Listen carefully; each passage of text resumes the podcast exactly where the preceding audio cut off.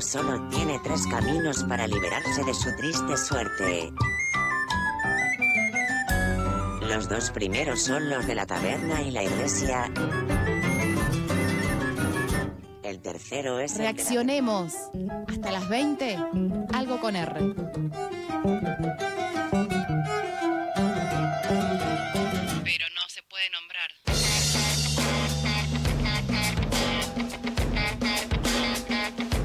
16 minutos pasan de las 7 de la tarde y otros de los títulos que te traíamos comenzando el programa tenían que ver con que precisamente hoy, al mediodía, la Unión de Trabajadores y Trabajadoras de la Tierra inició un acampe en Plaza Congreso para exigir avances en el tratamiento de la ley de acceso a la tierra, un proyecto de creación de créditos blandos, una suerte de procrear rural para que los pequeños y pequeñas productores puedan ser dueños de un lote en el que producir alimentos, puedan ser dueños de la tierra que trabajan. La propuesta ya fue presentada en el año 2016, luego en 2018 y en 2020. El proyecto de ley que continúa con estado parlamentario en mayo las comisiones de Agricultura y Asuntos Legislativos de la Cámara de Diputados de la Nación lo trataron, pero sin llegar a un dictamen. La propuesta de ley se había presentado en octubre del año pasado junto al por entonces ministro de Agricultura Luis Basterra, al por entonces ministro de Desarrollo Social Daniel Arroyo y la presidenta del bloque de diputados y diputadas del Frente de Todos Cecilia Moró. Durante la campe que comienza hoy va a durar dos días, además de movilizaciones, se van a desarrollar varias actividades como el verdurazo, un feriazo, charlas, talleres y mañana, día de la primavera, tendrá lugar un florazo y si el cierre contará con un festival al aire libre. Para conocer un poquito más sobre todo de la importancia de este proyecto de ley, estamos en comunicación con Agustín Suárez, referente de la Unión de Trabajadores y Trabajadoras de la Tierra. Agustín, ¿cómo estás? Buenas noches, acá Matías te saluda. ¿Cómo están? ¿Cómo andan? Muy bien, muy bien, muy bien. Interesados en, en conocer qué es, lo que, qué es lo que está en juego allí en el Congreso de la Nación y las razones por las cuales ustedes se están eh, llevando adelante esta medida, que es, que es una campe con una, con una enorme cantidad de, de propuestas. Pero antes de meternos en, las líneas principales del proyecto de ley, me interesa, Agustín, un poco que nos cuentes, a trazo grueso, por supuesto, el mapa actual de cómo está distribuida la, tierra cultivable en nuestro país, en manos de quiénes están y con qué destinos? Mira, eh, bueno, ¿cómo, cómo, cómo están en primera medida? Eh, a ver, históricamente la Argentina tiene un, mapa de distribución de tierras que, que aterra, no da miedo. Uh -huh. eh, mucha tierra, mucha de esa tierra es, es, se produce, se puede producir y está en poquísimas manos.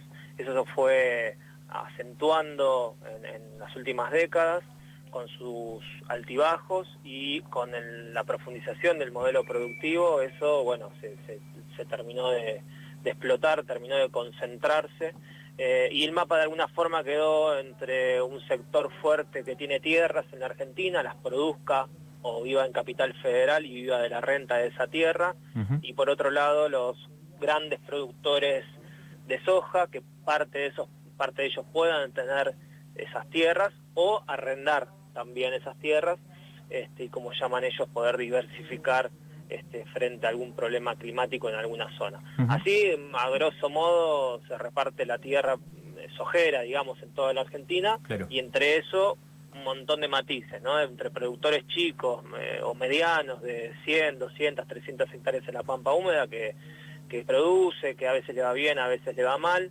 eh, con, con, bueno, y, a, y muchas veces están este, despotricando con, contra algunos gobiernos que, eh, bueno, uno puede llegar a entender que están más del lado de los sectores populares sí. eh, y terminan votando gobiernos liberales o ultraliberales. Este, bueno, eso ya es otra discusión. Y por fuera de eso hay cientos y cientos de productores chiquitos, campesinos, cooperativas, eh, que producen verduras, frutas, eh, bueno, y un montón de otros alimentos eh, que son los que vuelcan de, de, forma muy fuerte todos los alimentos que todos comemos todos los días. Claro. Eh, digo, esto es una simple simplificación, a grosso modo, de cómo está distribuida la tierra y la producción uh -huh. en la Argentina, eh, pero con todos esos matices también es importante por ahí da, dar la discusión de de cómo durante todas estas décadas se habló de un, campo como si fuera único eh, y, incluso exitoso, ¿no? Y en realidad eso es la sociedad rural, es, la expo de, ahí de Palermo, en donde se muestra el modelo concentrado, el modelo agroexportador, este, y que bueno, eso tiene ganancias para unos pocos. dentro de todo esto, el sector más de pequeño productor, que produce, por ejemplo, la horticultura en las periferias de las grandes ciudades de la Argentina, uno de los principales problemas justamente es, principales problemas estructurales, ¿no? Es eh, justamente la, no, tener tierra, eso implica una condición de vida muy precaria, trabajo muy precario y obviamente uno para negociar esa verdura que produce está en inferioridad de condiciones entre todo ese frente, la, tenencia de la tierra, poder acceder a un pedazo de tierra es algo estructural y por eso en ese marco es que nosotros venimos peleando por este proyecto de ley de acceso a tierra. Clarísimo. Que tiene, que, ver con eh, crédito blando para los pequeños productores. Algo muy sencillo que no es la reforma agraria ni la expropiación de tierra, sino algo en un marco eh, para esta situación del país, digamos, algo que realmente se puede hacer y avanzar. Ahora, la, aquí lo que entiendo es pequeños y pequeñas productores que son en nuestro país y, teniendo en cuenta un poco lo que mencionabas, quienes son los que efectivamente producen alimentos y no, y no mercancías, sería créditos blandos del mismo modo en que para acceder a vivienda, por caso a través del Ministerio de Hábitat, aquí sería para poder acceder a la tierra. Me interesa, Agustín, consultarte cómo impactaría esto, primero en la economía de los productores y productoras y después en la economía de los consumidores y consumidoras. Bueno, las familias que producen desde ya muy favorablemente porque estamos atacando a uno de los problemas estructurales que tienen, ¿no? que es esto que decíamos antes, poder tener un pedazo de tierra. Y eso, eh, inclusive eh, en el cotidiano, el productor arrienda la tierra, paga un alquiler muy alto todos los meses por esa tierra, que ese es el dinero que podría estar pagando el crédito. No es que es algo que sería muy complejo, haya que subsidiar, sino simplemente en vez de pagar la renta del alquiler, paga su propia tierra. Eh, una tierra propia, una tierra que puede mejorar, una, tierra que puede este, invertir, eh, y por otro lado, al, tener mejores condiciones de vida y de producción, eso se traduce en más y mejor alimento para el conjunto de la sociedad. Y eso lo vemos, eso lo, vemos porque lo estamos haciendo. En la promoción de las colonias que estamos teniendo, en Luján, en Tapalqué, en Castel y en tantas otras, en donde tenemos tierra de la cooperativa, de la organización, en donde las familias viven ahí, producen en mejores condiciones de vida, mejores, mejores condiciones de trabajo, este, y eso se traduce en verdura agroecológica, verdura sana, en donde la cooperativa, la familia, este, incluso el consumidor también, eh, pasamos a tener el control del precio de la verdura. ¿sí? Es una, una, producción donde podemos discutirla entre, entre varios, entre varios actores porque podemos poner arriba de la mesa cuánto nos cuesta la semilla, cuánto nos cuesta los bioinsumos, cuánto nos cuesta el trabajo eh, y cuánto sería justo que el consumidor pague por esa verdura. Eso no es algo que nos parece que estaría bueno hacerlo, sino que lo hacemos todo el tiempo en el almacén, por ejemplo, que tienen cerca de la radio de ustedes. Bueno, hay un almacén donde se comercializa parte de la producción este, y, los, y los precios de la verdura se discuten en asamblea dos veces por año con cientos de productores que producen agroecología. Está buenísimo. Quien dice esto es Agustín Suárez, que es uno de los referentes que tiene la Unión de Trabajadores y Trabajadoras de la Tierra. Me voy a meter ahí, Agustín, quiero hacer doble clic precisamente en... Mencionabas los almacenes. Una de las, de las importancias o de los datos más importantes que tiene finalmente el precio final es cómo se, cómo se va construyendo, sobre todo en la distribución, en la comercialización. Y ustedes han hecho un trabajo minucioso, ahí capilar diría, de poder, este, poder anclar territorialmente algunos nodos, de poder anclar estos almacenes. Eh, me interesa que nos cuentes un poquito a quienes estamos escuchando cómo es ese mapa un poco, ya sea en la ciudad de Buenos Aires, en otros centros urbanos, de qué modo en centros urbanos la Unión de Trabajadores de la Tierra, con diferentes articulaciones, ha logrado llevar productos sanos, agroecológicos, a la, a la mesa de, todo el país.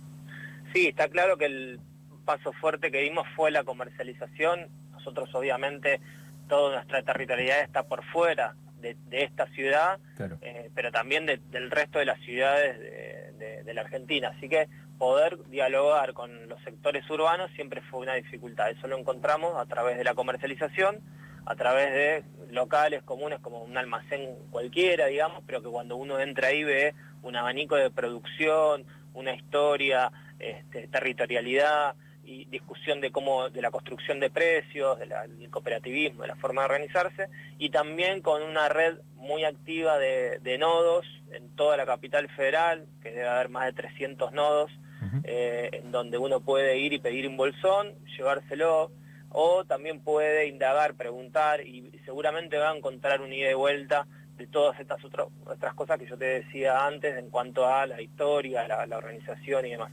Y esa, esa red este, es, es muy importante. De hecho, hoy en el acampe y, mañana eh, vinieron un montón de, de, vecinos, vecinas que son consumidores de esos almacenes o de esas redes a mostrar su apoyo, a estar, a, participar.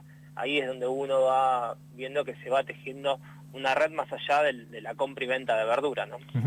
La última, Agustín, y sobre el cierre me voy a ocupar de poder repasar un poquito la propuesta de este acampe ahí en Congreso, más precisamente horario por horario, cuáles van a ser las, las propuestas. Pero me interesaba cerrar con, lo siguiente. Estamos en, época electoral y se abre una especie de plebiscito sobre lo que ha sido el gobierno nacional y las diferentes gobernaciones provinciales, municipales en todo el país. Y me interesa consultarte a la luz de incluso un cambio de ministro allí en Agricultura ganadería y pesca.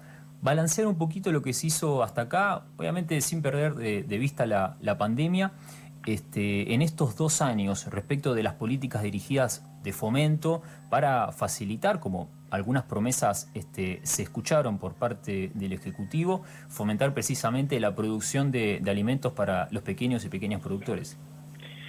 Nosotros creemos que se logró muy poco en estos, en estos dos años, en este en este periodo. Entendemos que, y sobre todo en este eje de la producción de alimentos, se tendría que haber logrado mucho más, justamente por, la pandemia, ¿no? Estamos en una situación crítica, o vivimos hace, hace poco, una, situación crítica sanitaria muy este, importante, en donde eh, teníamos que producir alimentos, más alimento para millones de, personas y fomentar eso eh, y, lo que pasó es que con la gran concentración de producción y comercialización de los alimentos, unos pocos, como siempre, se han ganado mucho dinero porque tenían el control de la producción y la logística y la comercialización de los alimentos.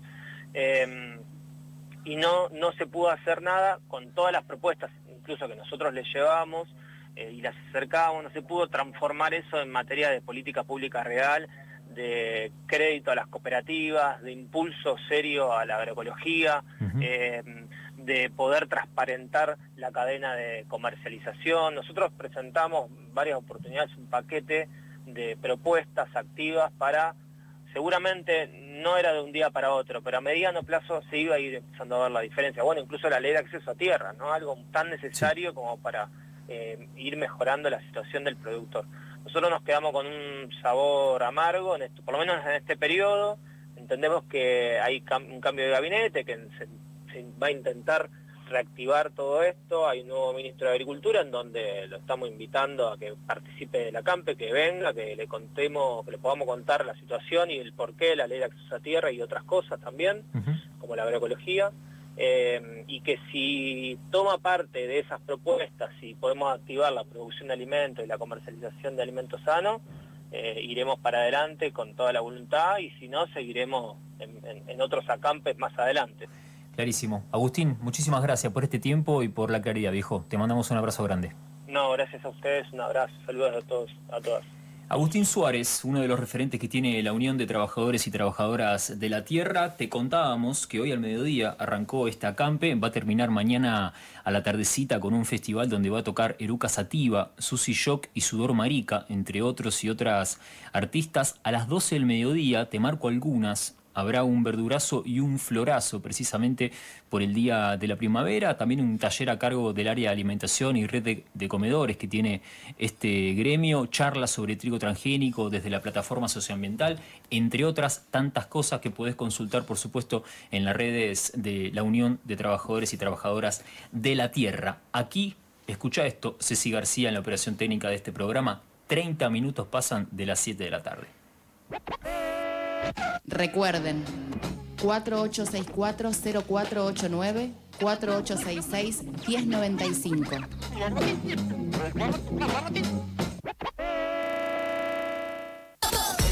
La autogestión entre los dientes.